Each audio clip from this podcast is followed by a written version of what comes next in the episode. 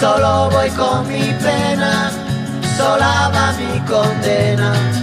Correré mi destino para burlar la ley, perdido en el corazón de la grande Babilón. Me dicen el clandestino por no llevar papel. Hello and welcome to another episode of The World Isn't Flat. I'm your host, Jovan Johnson. The rest of my co-hosts. Shahrukh Wani. Adrien Siray.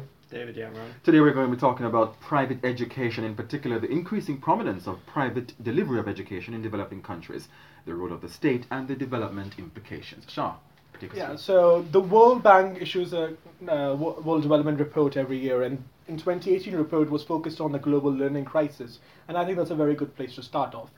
Um, and particular, when we focus on private education today, there was a survey done of uh, 19 sub-Saharan African countries, and about one fifth of the students there now attend private. That means non-state, non-government run schools. Uh, in other countries like my native Pakistan, that number is higher. It's double. It's four in ten students are in non-government schools. And uh, this is a very interesting development in public uh, in service delivery of education. That in a lot of these developing countries now there's an explicit promotion on private sector or some sort of a private service delivery of these schools. And there's enough evidence to go by why is this being done. They tend to be more efficient. It's more, uh, it's better and uh, it's less costly. And this is something we're going to talk about today. And we're going to talk, focus on three questions. We're going to start off with uh, understanding what has led to this. Uh, calling it a rise may not be the best word, but it's the only one I can think of. Trend. Uh, yeah, this trend of uh, increasing uh, reliance on pub, uh, pub, private sector delivery of education in a lot of developing countries. Certainly not all, but in many. Um, and we will go from there to see the interaction or the role of state in this trend and how is the uh, are they regulating these schools? What kind of incentive structures are being created by the states, which is either promoting or discouraging uh, the private service delivery of education? And then we will speculate a bit at the end on the long-term implication of uh, private service delivery because that's where we don't really have a lot of evidence right now, and it would be interesting to think about how that will impact these countries in 10, 15 years down the road, with particular focus on equity concerns. So uh, let's start it off with uh, the rise of or the trend, uh, increasing trend of private service uh, education. Where does this sit? You, you,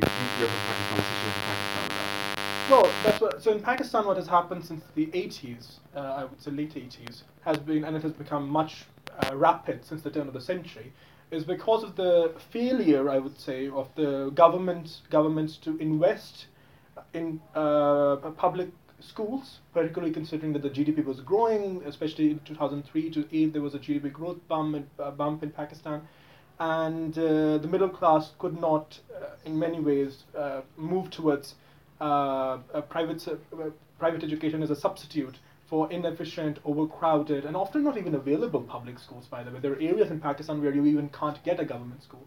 Should we maybe just before we go a little bit further um, in the topic, maybe we should define what we mean actually by education here, because when you say even what we mean by private education, because when we're saying private education, we don't refer to, to For private that we know, for example, in Europe or in the US. Yeah, so let me just slight, uh, differentiate between what you might, if you're grown up in America or Britain or uh, Europe and generally, you might consider private schools to be these elite institutes like Eton and the Phillips Academy and Phillips Exeter Academy. I don't know. Massachusetts. Yeah. Uh, so uh, there are of course elite uh, post-colonial institutions in a lot of these countries too. Uh, but when we talk about private schools, what particular interest is of mine and perhaps of the podcast today would be the low-cost private schools, which are usually charging between three dollars to let's say uh, for middle class $20, 25 dollars a month. US. Uh, yeah, about equivalent. But most of them, for instance, in Pakistan, the average private school charges about six dollars. The low-cost private school. Which is to say that in terms of cost, there is no major difference between the public and the private sector. Well, the public uh, government spends more money on schools usually than the private, uh, the low-cost private schools do. Uh, so about the, the if you sort of uh, look at specifically low-cost private schools, you can say that there are about a uh, uh, there are over a million uh, private schools in developing countries right now, uh, as of tw 2010, and I think they're much more uh, now. So they're becoming sort of the substitute for a lot of state failure in a lot of these countries because Right, that's can sort of what I'm wondering. Sorry to interrupt you. No. Um, is it a case of sort of middle and upper class exit from a public education system that's seen as failing their students? So um, I think that would be for I think that is correct in many cases. There are mm, schools which do ca- cater to middle class, but you need to understand middle class is often the elite in a lot of these countries, the global middle class. Uh, Right. Yeah. Yeah, I was for referring to the national middle Yeah, class. and uh, most private schools, or at least the low-cost private schools, target lower, middle, and working class people. Mhm. So uh, there, it's in one way you can think about it as a mass exit of people, not only the middle class but also the working class, from public education, and that's a very interesting trend which is coming up. So, if, if, if I may, I have a quick question because so the private school, for example, in Pakistan, where are they located? Are they located more in the cities or are they also present in the countryside? Because when you were saying that they are targeting at the working class, at the growing middle class, and so on, it seems to me that they are also very much like targeting on urban populations and not necessarily on rural populations. Well, it's certainly true that there might be more in urban areas, but they are there are significant amounts of them in rural areas too. The access is rather good of uh, low-cost private schools in Pakistan. There might there's still areas there might not be, but where there's demand, there's often an urgency for entrepreneurs to come in and launch it. Let's just, uh, in order to really understand the rise of private schools in Pakistan, for instance, uh, what is interesting is that private schools, on average, pay five times less to their teachers uh, than their public school counterparts. Five times. Yes. What's even more fascinating is that private school teachers also have a lower academic qualifications and are half as likely to receive training than teachers employed by government schools. However, despite all of this, the students at these uh, schools, at the private schools, are on average two, two grades ahead of the government school peers. Which lead us to ask the question: Is it really the formation provided in these schools that that is actually the reason of this increase in a performance, or is it actually the input that matches? We're talking about selection bias. Is Yeah, it a selection function bias. of impoverished students performing more poorly because of household influences or But- other poverty influences? I think before we even go there, we, we I don't think we have fully mapped what exactly is triggering the rise. I mean, you, you touched on it in terms of the, the elites exit. If, if, if, if, if you, Yeah. thought you also mentioned the, the, the issue of market as of, of state failure, for example. And, and they're just Be a better little than bit the more government specific to say. Sorry, They're just providing better education. But what is the government not doing? Better what, define better. Yeah, what the so government this, not this doing? is very interesting. because Uh, I, because if, if we say the rise of private education, we're also saying, I guess normatively, that the provision of education really should be the function of the state. Because if we're saying the rise of education is as a result of the failure of the state, Yes. we're saying that the state really should be the one to deliver education. But Well- that was the default. Which is which is Yeah. we're talking about primary, early childhood, maybe secondary education. Wait, we're not we're not saying that it should be. We're saying that it was the case, Right. and that the private sector is actually taking uh, taking the turn and actually sort of thwarting the failure right, of but the it government. was. But are we also saying that it really should be the domain of the state? But this is this is a different matter to which we're gonna like uh, touch upon The- later uh, on. Let me just uh, briefly just take two points. One of them, which Adrien mentioned, was that is there is just a selection bias uh, uh, of people going to private schools, and that's certainly true if you look at the aggregate data. But there are, have been RCTs done which show uh, that this doesn't just Our uh, RCTs uh, being well, here randomized controlled yes, trial, which yes. is So there have been done in developing countries to show that even if you more or less put everything else constant, private education or private provision or private running of schools creates better uh, uh, uh, outcomes than public provision does.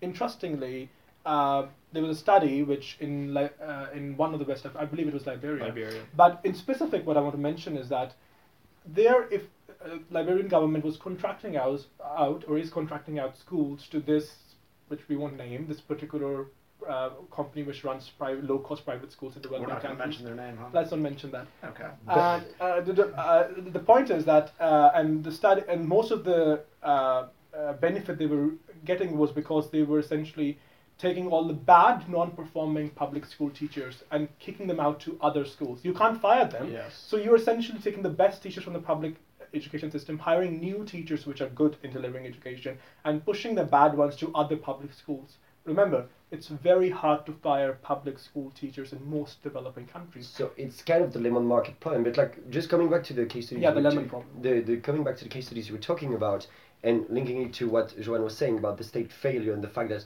the market was coming in the game to actually sort of be a substitute of what the, the, the state failed to do, is it doesn't mean, in my opinion, that the state is out of the equation.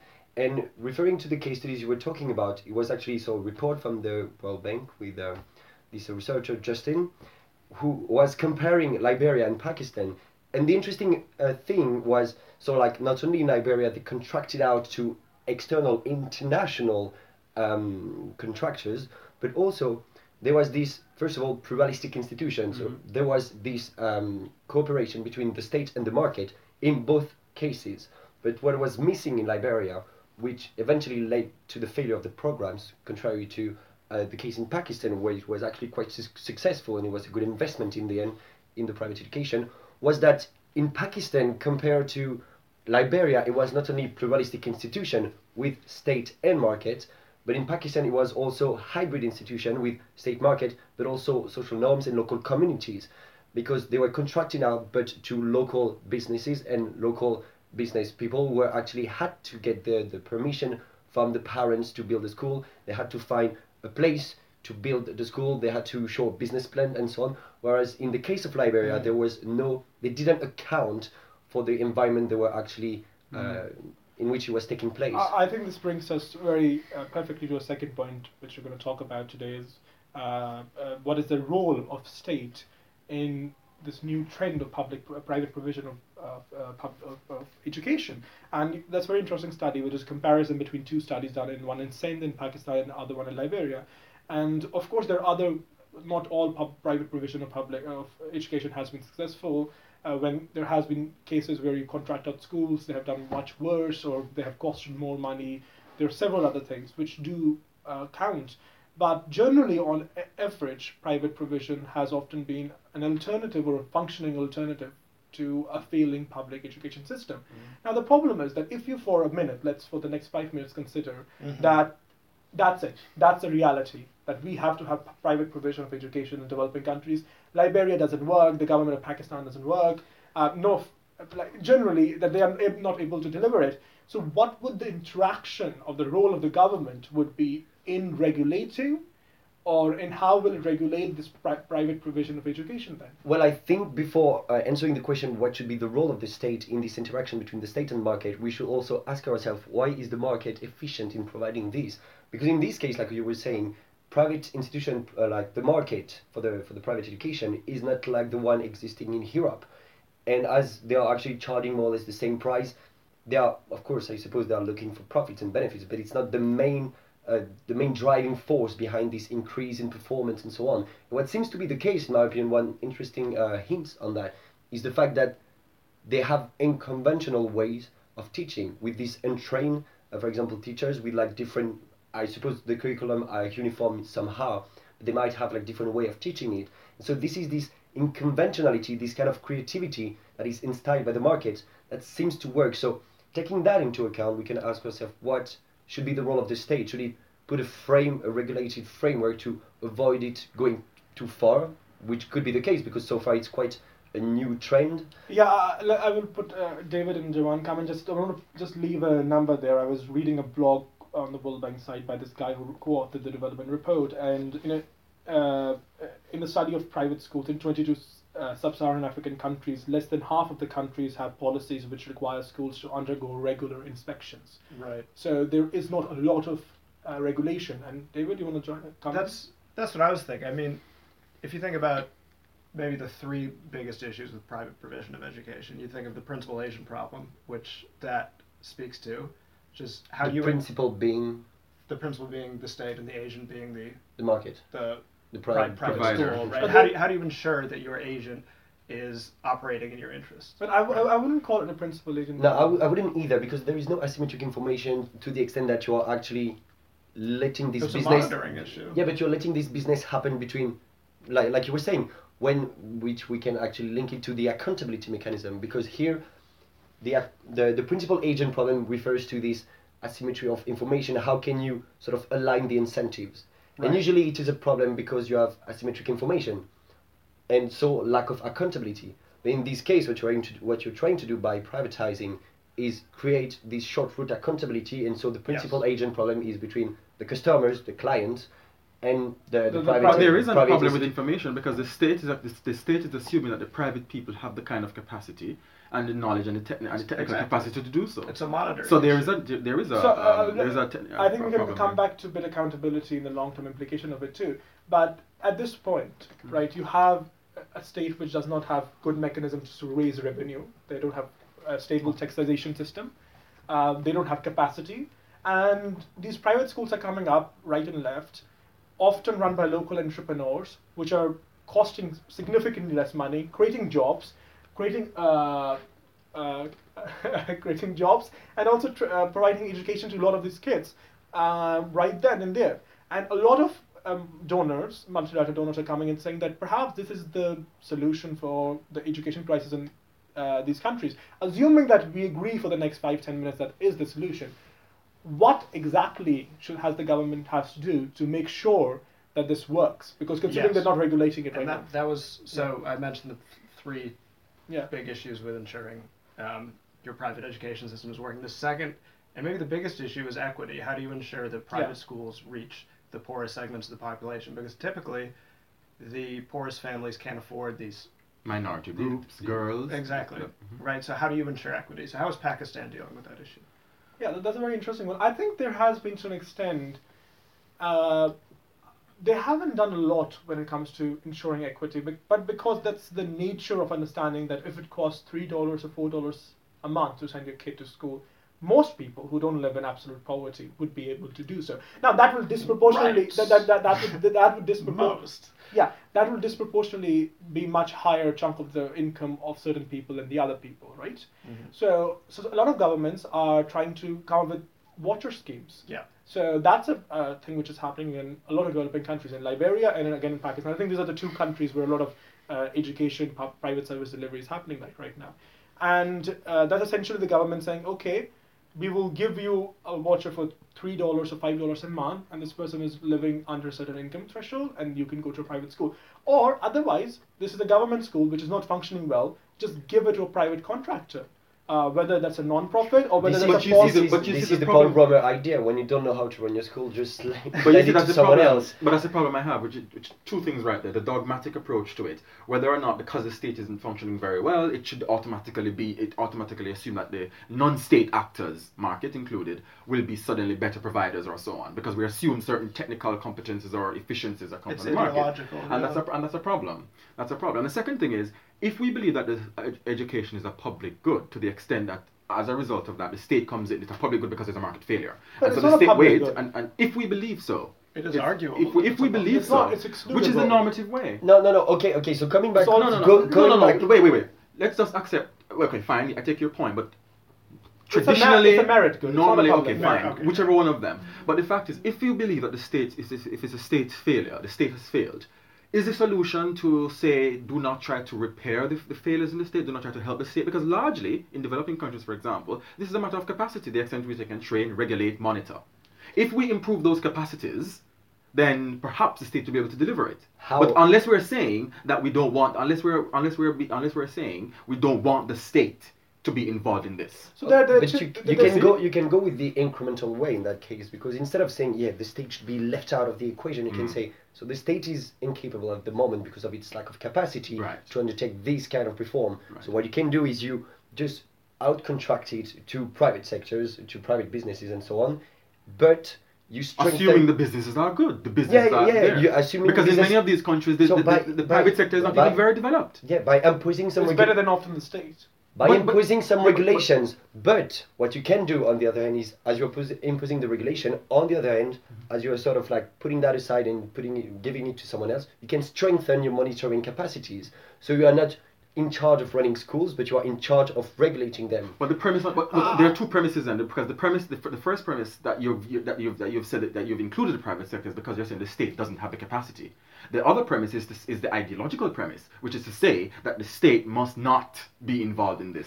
First, uh, never uh, mentioned le- le- it. le- No, no, no, but that, that, that, those are the two premises that could guide the extent to which you approach this incremental way. So because if the state begins to have the capacity, do you take it back from the from the There, market? there, there are two things we're trying to talk about here. I think that's what you two are trying to do. Mm-hmm. Is first of all, is what if the market is not providing good pri- private education or equitable private education or uh, back to education an- uh, Yeah. education anyways? So what do we do then? And second, should the state be the principal party responsible for providing this because it's a merit good and because the aggregate That's an ideological problem. in yeah, question. But that, that, that, that, that's a question we can turn spend hours on because there are positive externalities and it's in, at the aggregate level. Uh, it has a spillover effect. So uh, the private returns are less than the public returns, so the government should provide it, and that's a very fair argument to make. But for a lot of these countries, when you go in, and I think you said this while Jovan was talking, was then how? How should the state, which by the way not only has capacity problems, but there's accountability mechanisms problem. Mm-hmm. There's a long route of accountability yeah. there, which is very which is often totally non-functional. Yes. In these cases. So and what happens? You can say to go developing and say like, look, I know your state doesn't work, but we can over the next ten years we will bring in policy intervention which might make the state in some schools work better mm-hmm. at the end of the day. But we don't want you to go to private schools, or we don't want to promote private education because it might have uh, negative impacts on uh, the investment in state capacity or something. Mm-hmm. So you but see this as a practical solution to is. deal with to deal with the which problem is domestic and contextual. But if, yeah. if, if I may, just before like just before we go deeper in the topic of state and market, whether it's normative or descriptive, and you were saying that education was a merit good, and the interesting thing actually about education is this sort of dualism, mm. which is education for, because of the nature of its institution, is actually a private good because it's excludable, it's rival. So it's rival, and so it is a private good. But the nature in it, which is to convey knowledge, to transmit knowledge. Human no, capital knowledge. Yeah, this yeah. is so. This is this is the, the goal of education to transmit knowledge, and knowledge is a public good. Mm-hmm. So usually we are justifying the role and the play of the state by saying that as it is a public good, the state should be the provider, mm-hmm. but also because concretely the institution is private, we should we also say that the, the private sector and the market should enter in the in providing it.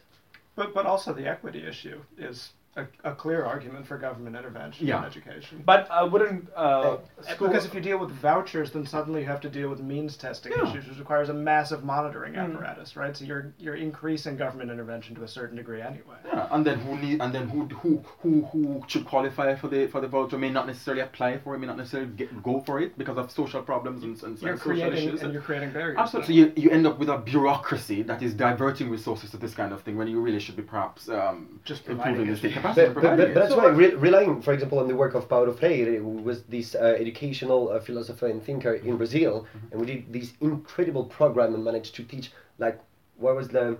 He started like with a very unconventional program, like the one happening in Pakistan, and he taught these 300 illiterate people who didn't know how to count at the time, mm-hmm. and in one month they knew how to read and how to count because he was like employing a very particular way. Mm-hmm. And what he was showing is actually that the state is not necessarily the regulator of the market. It can actually be the local communities. Mm. It can be something that happens more locally and with the people by like we're saying, by strengthening the short route accountability and by giving more power to the people, more flexibility to the people on the ground. Yeah. So I think I think when we talk about this, because uh, uh, when you're sitting in London or when you're in developed countries, you see the state as someone which has significant capacity and uh, is a legitimate power. Yeah. But in a lot of these developing countries, state is not the most powerful actor markets are often more not more legitimate. Yeah, often that, that in fragile states. But many of these countries also have very undeveloped or weak uh, market systems. Well, I think I think, systems, I think isn't there? Not necessarily. The market might be stronger than the state. Uh, and the market might be more efficient in delivering. But the reason is why people go to private schools is because there's a very strong sense of accountability. If your kid is not learning, you can pull them out. For those who can afford.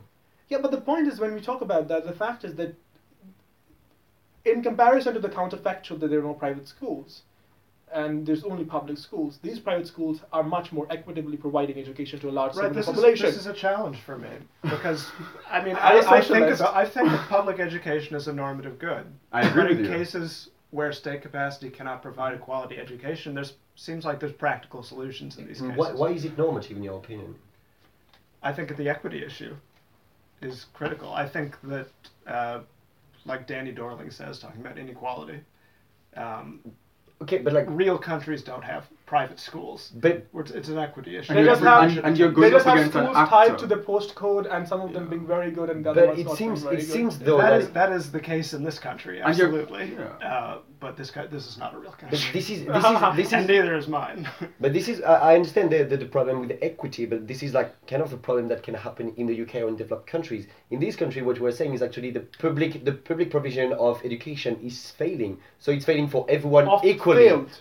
Yeah, it's often failed, but I'm, equally I'm for everyone. Yeah, I'm, I'm saying that that's what I see as the challenge. So basically, the state is maybe less is maybe more unequal in his provision of um, education than the Yes. market. Well, yeah, Yes. because it depends on the, the nature of politics in the state, um, to what extent are certain kinds of goods being provided to whom and, and on what partisan basis, and edu- education falls into that. And you can check some of these very same developing countries, post-colonial societies, for example, and to see how, how education is distributed as a public good, if I can say that without being It's not a public contested. good. So is this a call for context-specific It has to be. Rodrik solutions? It has to be not totally diagnostic. Not not to say that you totally disregard the the, the um the, the, the market the market itself. Right. But as I said, if the problem is with state capacity, and if you if it would seem to me if you have a problem with state capacity wherein the state doesn't have the capacity to do this because of weaknesses and so on, it would seem to me you fix those.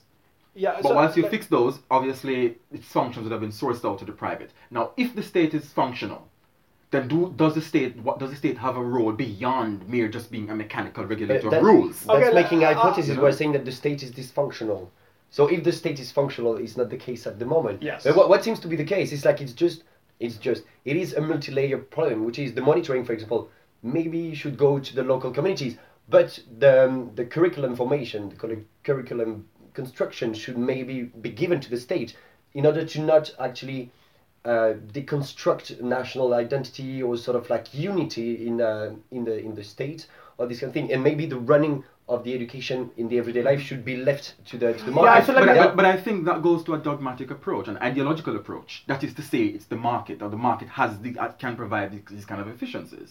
And I I suppose that's a challenge I have, because if you approach it from that way, you're saying, you're inherently saying, or the argument inherently so assumes that the state has these uh, sort of uh, regulatory role mainly. I think it doesn't have I a was not- I was saying the, that the state was not the regulator. play Yeah, Shoddy. okay, I, I think you're uh, what you're talking about is quite accurate, and that's a, all of these concerns are very real. Let me tell you this: so Pakistan now has 40% of people in uh, private schools, right, or non-government schools. So recently, about a month or, or so ago, Pakistan had massive tax cuts. Uh, so a lot of people, majority of the population now is exempt from income tax because the threshold has been increased Beautiful significantly country. significantly, and those people who do pay taxes would have to pay about half of what they were paying, at least what they were paying before. That's massive. Yeah, there's a massive tax tax cut. Why did So- that happen? Yeah, so let me irrelevant. So I, I'm working on this article for a newspaper, and I was interviewing some people. I was like, "Are you okay with these tax cuts?" And they're like, "Look, our government. We go to private schools. We go to private hospitals. Our housing is done by private corporations. Everything we do is done by the private sector. Why? What kind of moral justification does a state have of taking 30% of our income when it cannot give us education or healthcare or the basic public service delivery, which we often talk about in these uh, in developed countries. Now, the point I'm making, and you touched upon a state building here too, the fear I have is this: if there is a sort of mass private delivery of public services like healthcare and education, and it applies to healthcare too, it, it's working. The counterfactual right now is much better to have this delivery because you're still giving some standard of education for less cost than you would through government schools. What long-term implication would it have on state building? For instance, the, uh, I remember the public education in France after, having, after, uh, after happening after the revolution happened for a very deliberate reason to create a Frenchman identity, right? Yes. Of course, it has negative externalities on on every other country, but regardless, Negative externality. I but think you can argue for, for positive long-term consequences of Napoleonic I, I- I would say I would say let's institutions not being spread yeah let's not France itself. Yeah, let's- everything uh, all equal. Let's but- not compare okay. Pakistan and France. Uh, but no, but I'm, what, I, what, I- what I'm saying is that public education has been deliberately used by countries like the States, by France, by other countries, Germany, to, be an create national identity. identities, right? The point is that if in all of these several countries for worse. with, which are already ethnically fragmented, you will have this private provision of everything, Mhm. all of these goods, and eventually, like in Pakistan, which is leading, is pub- people are saying we don't want to pay taxes. They're either evading it, or the government has realized and now they're cutting taxes because they know they are not providing any services. What kind of implication do you guys believe it would have in the long run on the state If- building of the society? If, if I may jump on that, when we're saying, for example, about um, the, the institution, whether the state should provide it from a dogmatic point of view, from, from a dogmatic point of view. So actually, not like leaving aside the dogmatic point of view, when we just look at the practical point of view, the state, if ever has to, to, to provide for this uh, public education, has to fund it, has to find some money. To do that, it has to raise taxes, and to raise taxes, It has it has to to be have eager population and to have a legitimacy. Yes. And studies have shown actually that education is one of the most uh, controversial good with the most uh, um, dispersion, ethnic dispersion on education, which makes it very hard for the state to provide anything on it.